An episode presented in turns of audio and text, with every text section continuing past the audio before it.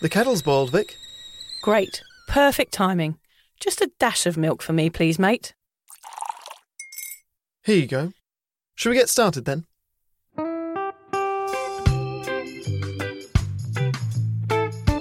Have you ever woken up on a Sunday morning and said, I'm never drinking again, and then found yourself waving 50 bucks at a barman by happy hour? Are you wondering why everyone else can stop at one while you head to a dodgy after party with a weird bloke called Disco Dave? If so, it might be time to take a deeper look at your relationship with your reliable social crutch, alcohol.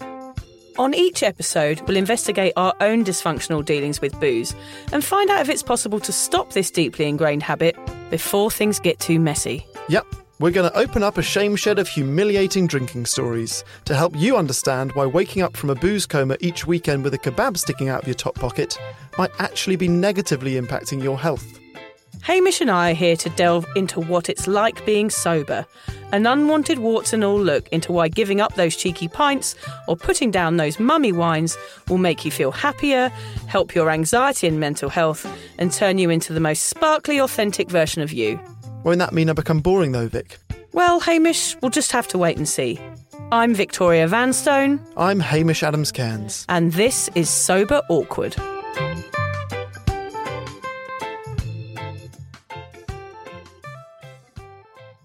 Alan, you look like an athlete. Have you got a favourite sport? Speed eating. Speed eating, yep, sounds about right. What does that involve? Four McDonald's, a couple of cabana sausages. Cabana sausages. Can you describe a cabana sausage to our audience? It's like spam. Oh my god. Do you, do you boil it up? You boil it in a pot? No, just swallow it whole. Oh. You deep throat it. And Ugh. how long how long do you have to do all this in when you say speed? As quickly as I can. Have you got a record? Five minutes. God, Five minutes. It's a lot of food to eat. in He's an athlete, minutes, isn't yeah. he? He is an athlete. He's a food eating, pop tart munching athlete. God bless him. That's his Tinder profile. He's profile. looking pretty fit though, Alan, isn't he? Look, yeah. yeah. Keto that, diet. That beer keg is Yeah. six packs, more like a twelve pack. How's your week been, Vic? Yeah, it's been lovely. Thanks. I feel like I've seen you already this week, haven't I? I know. We had a little dinner date, didn't we? We did. We had dinner date with our partners. We must say, it wasn't just Hamish and I on a romantic night out together. It was, I said to you on the night, it's my dream invite. So you texted me, would you like to come for dinner? Yes, please. What time should we come? 5.30. Oh yeah, the oh, old five thirty I was- invite. Buzzing. if you said 6.30, I might have said no. 5.30, yes. Yes, we've got time to even get home, have a cup of tea, and maybe watch a couple of episodes of Alone. It was really sweet seeing how your kids played with Sunny. oh, that is so cute. So Sunny has recently gone from only being able to smile to now being able to chuckle. And your youngest got him laughing. So describe Describe Fred. Yeah, could you describe Fred and what it was specifically that Fred was doing, if you can remember, which made Sunny laugh non-stop for about 15, 20 minutes? Well, first of all, I'll describe Fred. Fred. He is a thug. Okay. Yeah, that's the word I'm describing. He's generally dragging a pen wherever he's walking on fresh paint. He did do along the sofa. Yeah, he does that a lot. Did he finds pens, sofa. drags them around the house. He's probably punching someone. He spits quite a lot. He pulls hair. He's like a hooligan. Rarely dressed. Rarely dressed. Yeah. I mean, there's never any clothes on. I try and keep clothes on. He rips them off, and he's just got his ding dong hanging out all Yeah. the time. So that's basically what Sunny was laughing at: was Fred being a hooligan and running up and down with his winky flaying around. Yeah. Well, Yeah. He, he had a like a piano, a sort of matte piano that you run on and the keys sound. Yeah. And he was sprinting from one side to the other, right in front of sort of Sunny's eye line and running on these things naked. And Sunny just lost the plot. I- I've got a video on my phone about nine minutes Yeah. of just Fred sprinting around naked, running on the piano. It was funny. And Sunny losing his marbles. Yeah, it's nice when you see they appreciate something that is funny rather than just laughing at a fan whizzing It's around in usually the fan. Yeah, yeah. it's usually the fan, isn't it? In the, ceiling, the just whirling side- around. The plus side of Fred never wearing clothes is Hmm. the only person I've ever seen who doesn't have a tan line. He, he has a brown bum. Yeah, he has a brown bum, No one has got a brown Yeah. bum. Yeah, he doesn't mind being uh, out and naked. It's it's very pleasurable. We love our kids being free and happy with their bodies. It's lovely. But later on, it was you and John running around with your willies flaying around, wasn't it? That was the real concern. yeah. Not as funny when we did it. No, not it's funny. Awkward. Actually, listeners, that didn't happen, just to confirm. yeah, so it was a sort of sport that Freddie was doing. He created his own new sport, didn't he? Well done, well linked. Yes. Thank you. Today's episode uh, is actually one that I've been really excited to do for some time. And I'm aware how cliche it sounds that the boy wants to talk about sports. yes. Okay, because Lucy and you could have done this episode. You would have done an equally good job without a male voice. But here I am, so I think I, I'll give it a crack. We could not have done this episode, Hamish, without you. I totally disagree. Because Well- we would never have thought, oh, yeah, let's do an episode about sport. it just wouldn't have And that voice is offensive because that is a sim- simple little male man wants to come and talk about sport. oh, yeah, I want to talk about sport. Because your Lucy's episodes are really highbrow. of course they were. So, yes, this week we are going to talk about the role that alcohol plays in sport and sporting teams. Now, Vic, am I right in thinking that tennis was your go to back in the day, or have you always just been frisbee for life? Actually, I was in the Oxfordshire County Tennis Trials. I thought so. Yes. I thought you'd mentioned that. Yes, I used to be quite good at tennis. I did get thrashed. Oh, uh, yeah, I was going to say, being in didn't the get- trials yeah, yeah. doesn't mean you're good. Mm, I don't know. You got still got to get in the trials. Oh, okay, okay. Yeah, Please don't ruin that for So, me. no, I didn't know. I was like, maybe just turn up and we'll see if you've got No, any no, no, talent. no, no. Maybe Okay, that was did happen. qualification. I'm not sure. Let's just pretend that I got chosen out of many, uh, very few people. I used to like being in the sack race. I like swing ball. I managed a team of garden snails back in 1984. yeah, I do miss Speedy going over the finishing line, but yeah, yes, but frisbee was my forte, Hamish. Okay. What is the drinking culture like in either snail racing or frisbee? Not too bad, to be That's fair. good to hear. Yeah, although as I mentioned earlier in the series, I mainly played by myself. Yeah, which is still sad hearing it now. hurling it into the sky ahead of me and then running after it to see if I could catch it, which I Pretending couldn't. it's a boomerang, just Yeah. throwing it into the wind and catching it by yourself. It is a sad, it's a sad picture. and catching invisible butterflies when I was alone. oh God, that's Yeah. where Nelly gets it from. Yes, she talks about invisible friends. She had invisible butterflies. yes, they're around me all the time. The reason we would like to focus on this topic is because it seemingly affects all levels of sport, from the professionals at the top, seeping through to the university teams, and even at school level. We will be talking about spectators, post game beers in the showers, drinking initiations, and everything in between today. What might start off looking like a fun way to bond with a teammate can quickly snowball into a much bigger problem. So grab your rackets, strap on your boots, tighten your helmet, and get ready to take your shot at sobriety. I'm very proud of you, Hamish, and your puns there. You like that? Yes, I am extremely Well, when I proud. wrote "Take Your Shot," I was like, "Oh, we're not. I'm not quite Lin Manuel Miranda, am I?" no, but it's good though. Yeah, thank you. I, I was, I was, I was, in, I was, I was smiling writing that, and then I thought Vic can read that. No, I do love the puns. Yeah, I do good. love the puns. By the end of today's episode, we hope that you will have a better understanding of why many are calling for change in the drinking habits within sport. We hope that you might feel better equipped to say no and to actually enjoy sport for what it's designed for bonding with friends, getting fit, and improving a particular skill. None of which throwing up down the drain of a changing room shower help with. No. To be fair, aiming a throw up down the toilet without hitting the rims is a skill that I improved on throughout my drinking years, Hamish. Not exactly a sport, though, is it, Vic? No, let's move on. The way that I would like to structure this episode is by first trying to explain how sport and alcohol have become so inseparable before discussing some of the reasons that this is detrimental to both the sport itself and our society. I just want to tackle you to the ground here, Hamish. Well done. and have a little history lesson. You know, I love to look at the backstory behind alcohol, and not surprisingly, the wobbly saga between sport and booze has been going on for ages. Ancient Grecian Olympians drank wine to enhance performance. The Victorians believed that beer helped to build stamina, and the Roman gladiators drank an alcohol and plant concoction which made them stronger, so they What? thought. Yeah. The runners in the very hot 1908 London Olympic and Marathon necked brandy, glasses of bubbly, and strychnine, best known as rat poison, for a pep up en route. And Tour de France riders used to stop for a glass of red mid race. They did. They also used to do cocaine. Yeah, God, it's crazy. Yeah. When people realised mid 20th century that booze was actually slowing them down, other drugs like metabolic steroids and cocaine, as you say, Hamish, replaced those half-time bubblies. That is wild. I can't believe how long these have been intertwined. I know, it's crazy, isn't it? Now, let's look at how glorified alcohol has become within sport.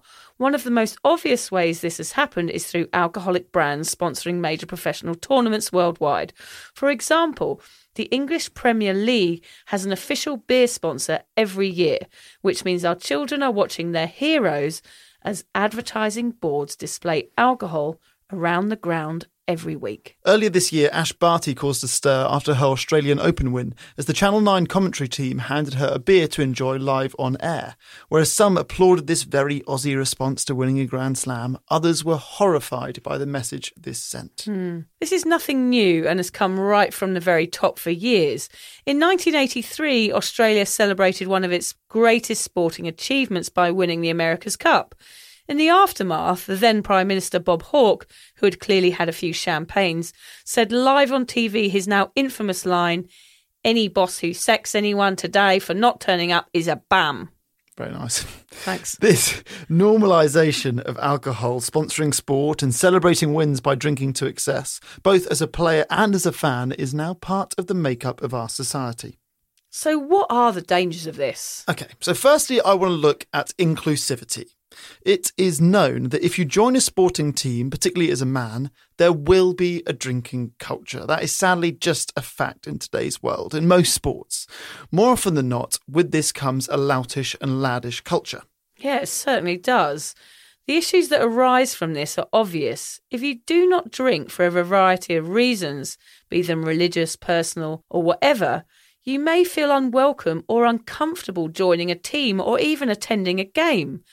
The same can be said if you are homosexual, bi, or gender neutral and feel as if a toxic masculine environment could present its problems for you.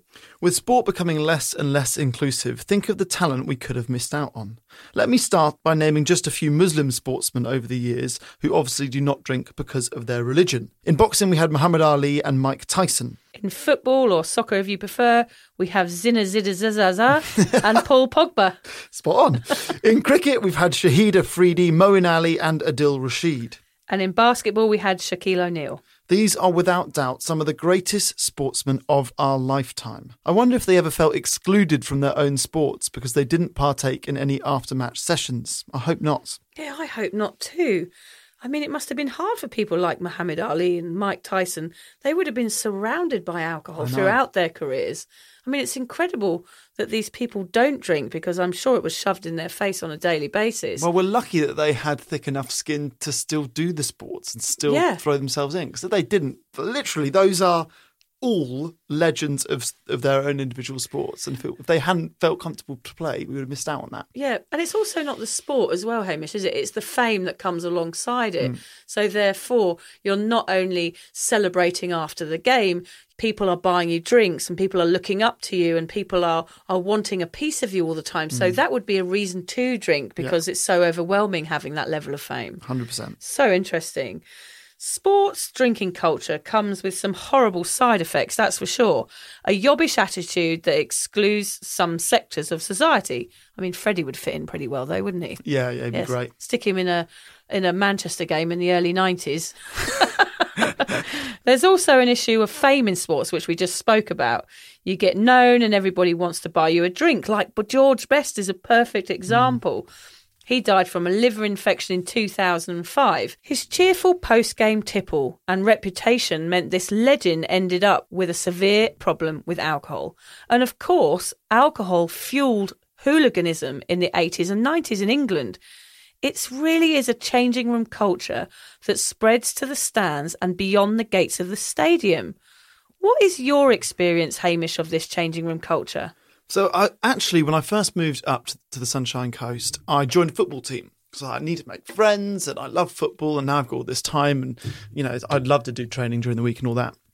And my first training session was a Tuesday night, and everyone came and we did it, and it was raining. And then I was actually, honestly, disappointed when everyone left straight after training. Oh, I thought, what? There's no go to the pub and get to know each other. Like I thought that was the point. You know, I thought that Yes. was because all the clubs that I played for in England, we didn't actually. Well, firstly, we didn't do training, Yeah. but on the Saturdays it was play the game, which is almost irrelevant, and then we all go to the clubhouse and we just get drunk all day. Really, Yeah. you know, somebody takes it in turns to buy the jugs, and you sit there all day, and then you know it's all building up to the Christmas party, which is another piss up. We would spend more of the day drinking than we would playing football.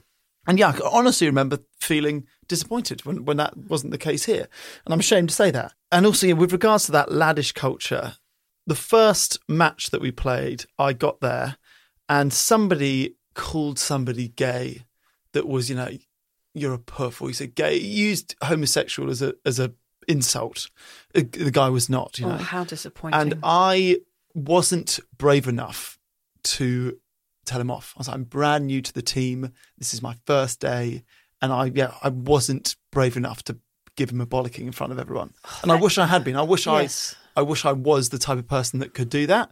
But I just instead just disliked that guy from the start. And, and Oh. I eventually left the club. I don't play for them anymore. But what I want to say quickly there, Hamish, is they knew that you were new to the Yeah. team. So you'd think that they'd be on their best behaviour. So that might have just been the tip of the iceberg Yeah. of the homophobia or racism or whatever level of profanity Mm. they wanted to use at that time. They were probably trying to behave, and that was just a, a little slip up.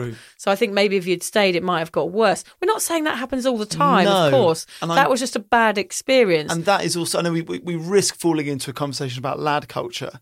And, you know, I'm not, that's a whole different conversation. And beer at a changing room and land culture, lad culture are both intertwined and completely separate. You know, that guy was sober when he said that comment. So, Yeah. in a way, it, d- it doesn't fit here. Sometimes you meet assholes. Yeah, sometimes Yeah. they're assholes. Yeah. And actually, if if I was gay, I would not feel comfortable playing football for that cl- for almost any club, almost any changing room. I'd feel a bit uncomfortable. And actually, I've got a good friend of mine in Sydney who plays for a gay rugby team, and there are gay leagues, Right. which I think is both amazing and also kind of sad that there has to be a team full of gays because then it's a safe place to play. You know, Yeah, it should be a safe place. Short sport should be the safest place you can be, it should, and it should be inclusive, like so I mentioned earlier. inclusive, yeah. Um, I guess the difference between playing sport here and in England for me was that I lived in London, so everyone was getting to and from games on public transport, which meant everyone could get hammered.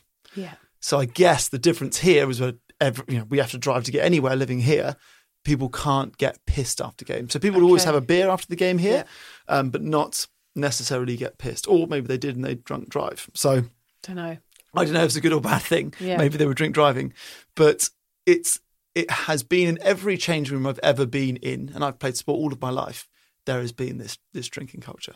Yeah, it's really saddening, isn't it? A little Yeah. bit. Yeah. I hate to hear that, Hamish. Mm. It's different for women, I think. I'd, I've never really come across it. Probably because the only time I spent in changing rooms was when I had bunked off and was stealing people's sandwiches when I wasn't playing netball. I used to. I also used to go and swap people's socks around. I used to bunk off. I didn't like netball, Yeah. so I just hang around the changing rooms and just like fiddle with people's lunch boxes, Interesting. mooching around. Yeah, Not the fittest player in the team. No, spend was- most of the match eating people's sandwiches yeah, in the ste- room. stealing brown bananas out of people's rucksacks. My sporting career was quite short, I have to admit, um, because alcohol came on the scene, scene at quite an early age, and obviously that became my sport. I don't think the changing room culture is as bad for women, but I haven't spent a lot of time in them to, to give you a really good, fair point of view. And but I did drink at sporting events in my lifetime. I have done that, and I've used football matches or the European Cup or any of these big sporting events to get pissed just Yeah. because it was an extra excuse that I could go, all right, let's get the beers in. I did used to drink at Ascot. We used to go to Ascot races with my parents occasionally. They went and they used to start the day looking so posh. I remember them mm. leaving the house, top hat and tails, in their lovely car heading off to Ascot for the day. And I remember the photos would come back and it was my mum having fallen through a fold up chair, like, you know, with her legs sticking Yeah. out. So, like, the glamour of Ascot slowly deteriorated. And you see it here with the Melbourne races as well. You see these women starting off the day looking absolutely gorgeous with their, you know, what I don't know what they call them out here, the things they wear in their yeah, yeah. hair. And is that called? A a fascinator. Yes, that's it. And they look amazing. And then you get the footage of later on in the day, and they're all rolling around in their on their picnic blankets with twigs in their hair and looking really dishevelled. There's I've something quite got- joyful about that. I, I've don't got know why. quite a story to tell you about Ascot. So I, I worked there every year for a while in the Oh, box did in the you? Yeah. boxes, and probably my, the worst hangover of my life was at Ascot because it was always after the bank holiday weekend in August, which was always a music. You know, it's always a music festival. On Yes, it's holiday weekend. Reading weekend as well. I it think. was yeah. um, Sh- uh, Shambala, I think was on. I can't remember which one I went to, but yeah. Anyway, you know, the festival end on Sunday, and the no, the festival end on Sunday. We get back on Monday, and the Ascot starts on Tuesday. yeah.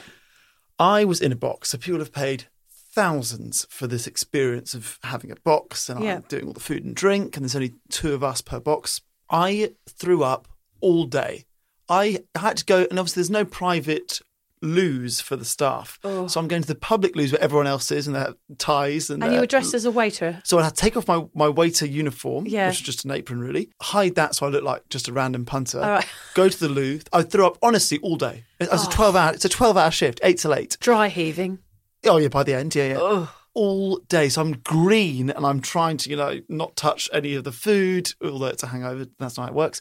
But you know, trying to not have too much face to face with the people who've paid thousands for Your this horrible box. sour Yeah. breath. And they they tipped us at the end, and I said to my mate who I was doing the box with, I was like, "You just have to have take all the tip. I've done Yeah, I'm off. nothing. I've been throwing up all day. It's Oh, yours." that's horrible. But yeah, rough. But yeah, Ascot is probably one of the biggest piss ups Yeah. of any sporting. That and Henley Regatta. We used to go to Henley. yeah, Yeah. and we- I've spoken to you about the darts. Yes. in the past. Yeah, I rolled off a boat at Henley once, and actually, my friendly died rolling off a boat, and we crashed a boat into a bridge. We used to drive boats around really drunk at Henley. yeah. It's another these sporting events. It's just an excuse to get wasted. I remember those women at Ascot would just be rolling around in like horse turds.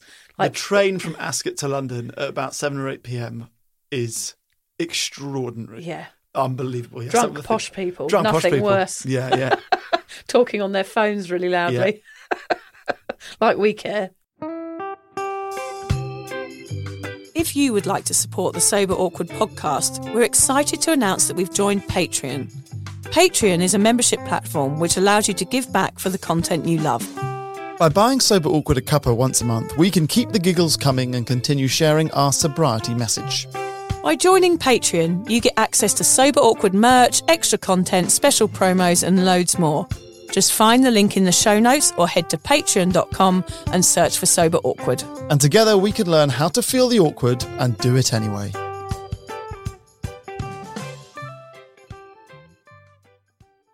Are we allowed to include croquet and lawn bowls here? Because we're talking about all these posh mm. sporting events. Yeah, you can. Yeah, so women go on these events, don't they? Weekends away, and that's the sort of games they play. But they're kind of designed to sip wine with while you do them. All these sort of sports, aren't they? Yeah. There's also cheese rolling. Everybody getting wasted at that. Mm-hmm. I think you can gather from the sports that I'm mentioning here, Hamish. So I'm not really a mainstream sports. These fan. are all good sports, though. Yeah, I'm more sort of a bog snorkeler or sort of zorbing fan. Yeah. Yeah, which I think are still drinking events, quite honestly. I think we're dropping into games rather than sports with some of What are we trying to say? Bog snorkeling is not a professional sport, It's not the Olympics, but yeah, sure. isn't it? That would we should make an Olympics with the sports that you think should be in the Olympics. yes, we should. It's obvious that this toxic culture and lack of inclusivity risks robbing us of some of our greatest sporting talents. You know, the, the famous bog snorkelers of the world. if people do not feel comfortable to enter a sporting environment, they will simply turn away from the sport and find something else to do. Can you imagine the tragedy of not feeling like you can play a sport because you're not a drinker or not straight? Yeah, absolutely. Let's now discuss some of the dangers that this drinking culture brings with it, starting with initiations. For those of you that do not know, an initiation often takes part when the new intake of players joins the team. The senior players set them a number of challenges which are designed to be awful and bring the team closer together through shared experience. Yeah. So in professional sport, you often see a player that's just been signed to a team is often like forced to sing a song, basically karaoke in front of the whole team, which is Yeah. fairly innocent and you know a bit embarrassing, but fine. Yeah, but funny. University is where shit gets real. Okay. So I've done a bit of research, which I had quite a lot of fun. Pump up the research. And now, let me warn you now if you are eating or drinking, stop for about five minutes because Okay. you're not going to want to be having any kind of consumption Oh, gosh, during now. the next few stories. So these are examples of initiations that I read about online. Okay, I'll put down my spaghetti bolognese. Yeah, something. it's weird that you're eating spaghetti bolognese doing this. The Manchester University Rugby Club had to apple bob with dead rats floating in cider before rubbing chilies on their genitals. Throwing up was obligatory if you wanted to play on the team, and then you had to wrestle naked in the sick. Oh my god. Yeah. And that obviously they're drunk when they're doing that. Of course. I- Right. in a way, I hope they were. I hope that would were be real bleak sober. Yeah. The Bristol rugby team played a game called What's a Shit and What's a Banana? the team captain did a shit into a bucket of water and then dropped a peeled banana in two. Freshers were then blindfolded and told to find the banana.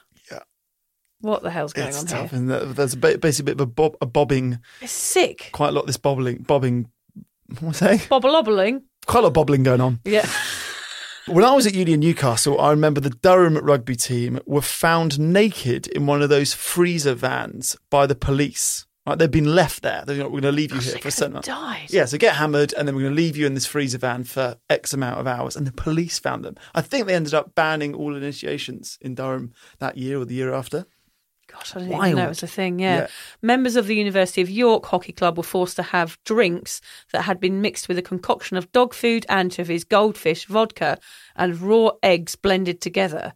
So they're forcing them to drink things. I mean, that sort of thing could actually make you violently That is ill. probably the most common thing that I've heard about initiations is Right. like this they make a drink, which is obviously got alcohol in it, Yeah. but then some of those things dog food, sick, animals, eggs. Yeah. Horrible.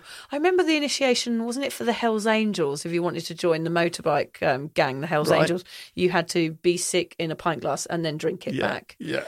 Well, That- well done. Yeah, you can join our gang. Yeah. Yeah, well done. Wouldn't it be better just to maybe fill in a questionnaire, like with some intellectual questions? Like, join my gang, but you've got to be this intellectual to be able to join, not can you down your own sick? I know. Yeah, it's not like, yeah, we've got someone really smart on our team now. He can down sick. Yeah. Yeah. But it's always about booze and doing horrible stuff. Yeah, that is basically stuff. what initiations Yeah. about. Because it's all charged by Yeah. booze, isn't it? It's fueled by it. It's Yeah, like that whole mentality again. It's all like tribal people coming together and creating this mess Hmm. because they're all bladdered. True. And then trust me when I say there are some far, far worse ones out there. They're just a few of the ones that I found. I mean, we read them because they sound funny, but actually, they're not.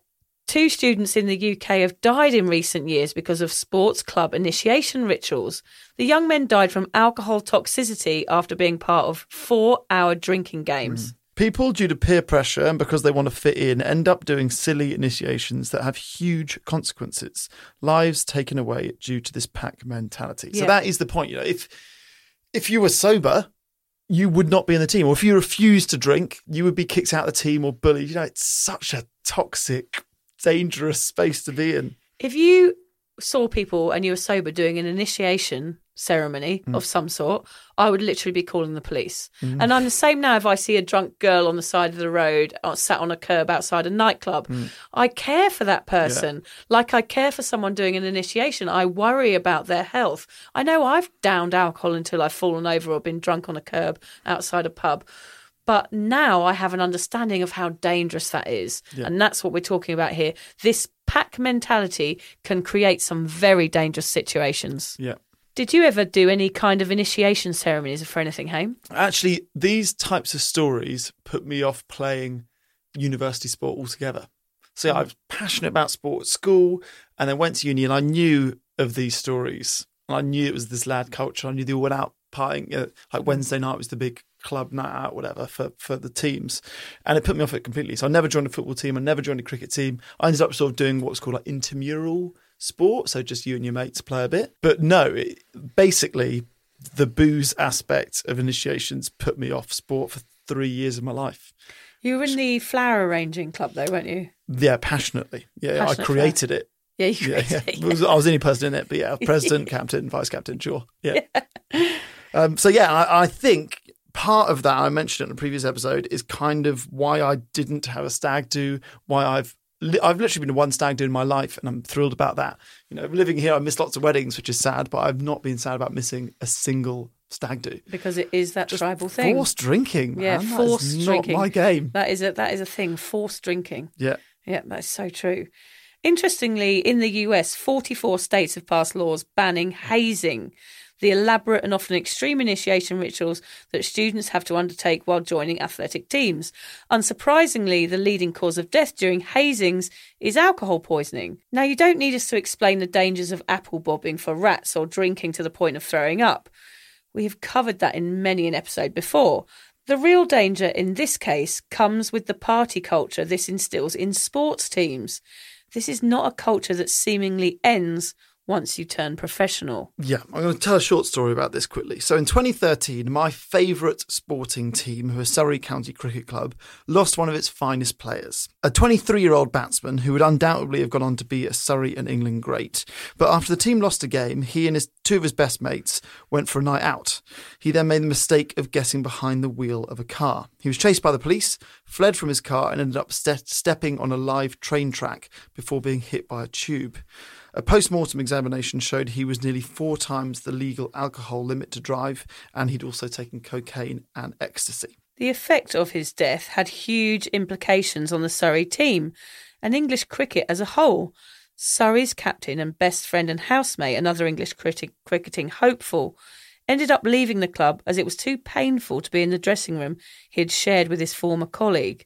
He retired soon after at just 27 years old, all due to booze. English cricket was forced to reassess its party culture and whether it was looking out for its players enough. And there are sadly countless other stories of sportsmen's drunken actions costing them their careers and their lives, like you mentioned George Best earlier. Yeah, it's terrible. Lots of athletes drink, and as spectators, some enjoy joining in the marathon drinking sessions. We've spoken in previous episodes about the consumption of alcohol at cricketing or darts matches in particular, but how does this affect sobriety? Can we be part of a culture without letting it infiltrate our sacred sober lives? This is the point that we always start on. We talk about not joining a team until you feel absolutely confident in your sobriety. Yeah. I mean, we say that with a lot of things. Like every topic we say, like the best thing, if it doesn't feel comfortable, is to avoid it completely, Yeah. especially if you're in your early sobriety.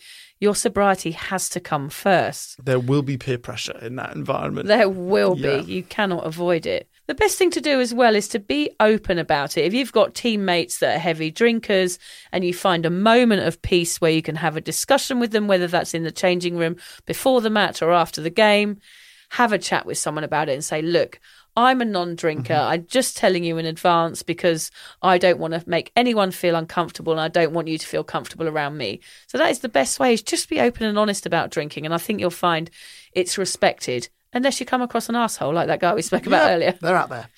Remember to focus on what sport is really about rather than the drinks post game. Yeah, and that is that is so true. Focus on the game, not the party afterwards. Mm-hmm. Find other sober sports people and sports fans through Cuppa who you can compete with and watch sport with. Yeah, that is an important one. The watching sport is as much a drinking thing as playing the sport. Yeah, totally. When you're the spectator at home or whether it's at a stadium, it's probably worse at home because you haven't got to drive anywhere afterwards. So that culture is probably a whole nother podcast, Hamish, is that sitting at home mm-hmm. on your own and how dangerous that can be. And if you want to watch sport with an atmosphere, it's a pub. Yeah, it's a pub. It's a pub. So yeah, there's nowhere else to go, is there? Gosh, so it's be frightening. be the one that changes the culture. Yeah, if you're open about your sobriety within that culture, then people will follow suit and they will know that they are safe if you are there too. Mm-hmm. And that is a brilliant way of, of breaking through the stigma of being sober and doing sport. Find a sport that does not involve a team environment. Tennis, running, frisbee, or bog snorkeling with Vic. Yep, I'm there. I'll be there with my snorkel on waiting for you next She's to the muddy river She's waiting for someone to do it with her. with my weird suit on. Bring your own alcohol free drinks. I know this is full on to go into that sort of environment with an alcohol free beer. But what I will say is that my husband last week had his birthday party, and my husband John is basically alcohol free now. He hasn't had a alcohol beer for probably at least six months. Mm-hmm. He was never a real problem drinker, but he just sees the bigger picture now with everything that I do. So it's amazing. I've never asked him to stop drinking. It's just actually just happened.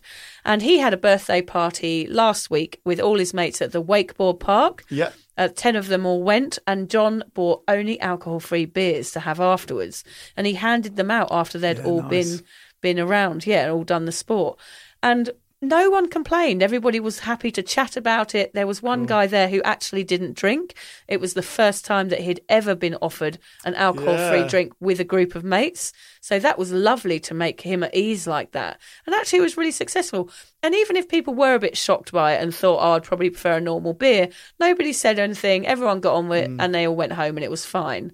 So it was actually a really nice thing to do. And they, they were forced into having genuine conversations just from that one move. That's awesome. yeah, it Good was on awesome. Yeah. We've established that alcohol as a sporting spectator or a member of a team is almost impossible to avoid. We have covered why this might be the case, as well as touching on some of the dangers of it.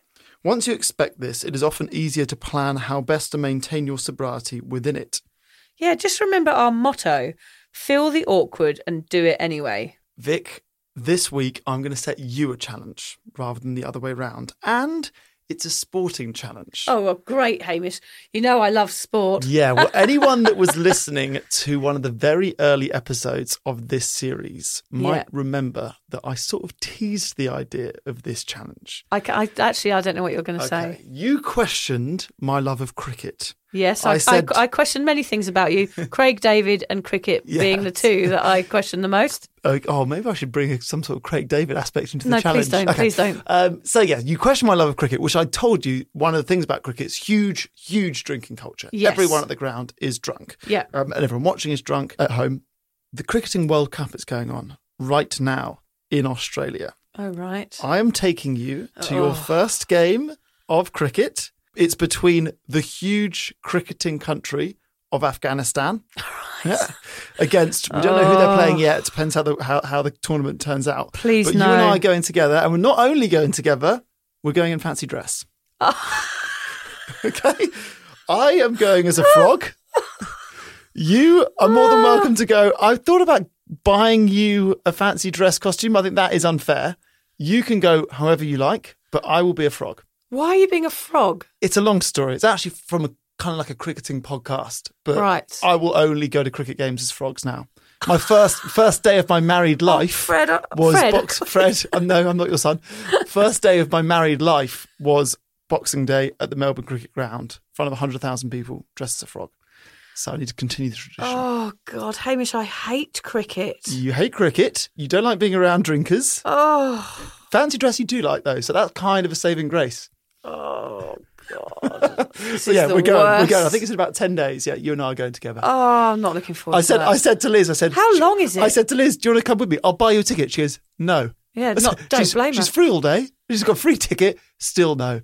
So How yeah. long is it go on for? It's not a test match. A test match is five days long. The World Cup at the moment is is what's called a T Twenty. So it's it's about three hours long.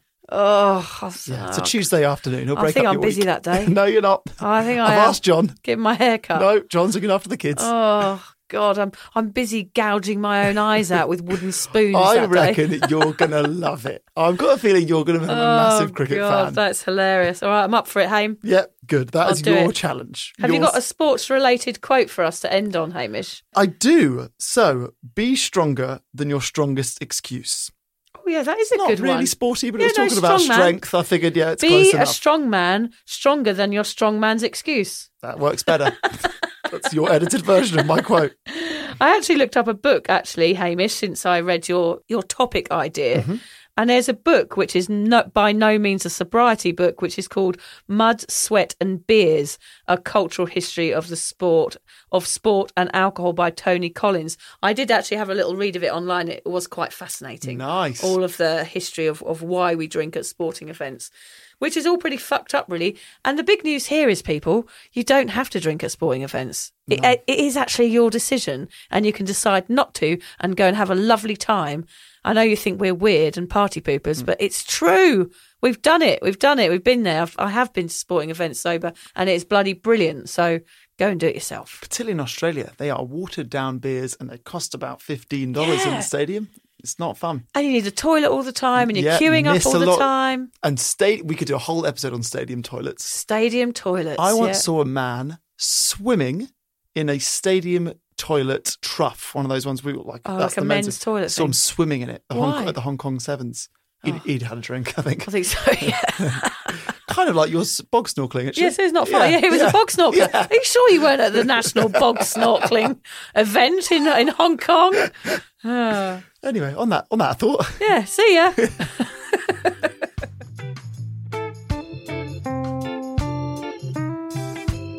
if you're questioning your relationship with booze, you're struggling to moderate, or your hangovers are causing anxiety, it might be time to reach out for some support. Yeah, just talk to a mate about how you're feeling. Contact a local doctor. Find an AA or sobriety group. Vic's got one. Yeah, just head to www.cuppa.community. Remember, if you're questioning yourself, it might be time to seek support. Even though this journey can be awkward, it is definitely worth it. And if you've enjoyed the Sober Awkward podcast, don't forget to review it, rate it, and share it with your mates. Do they have to share it with their mates? Yeah, of course they do. I'm not doing this for nothing, Hamish. Bloody hell. How do they share it?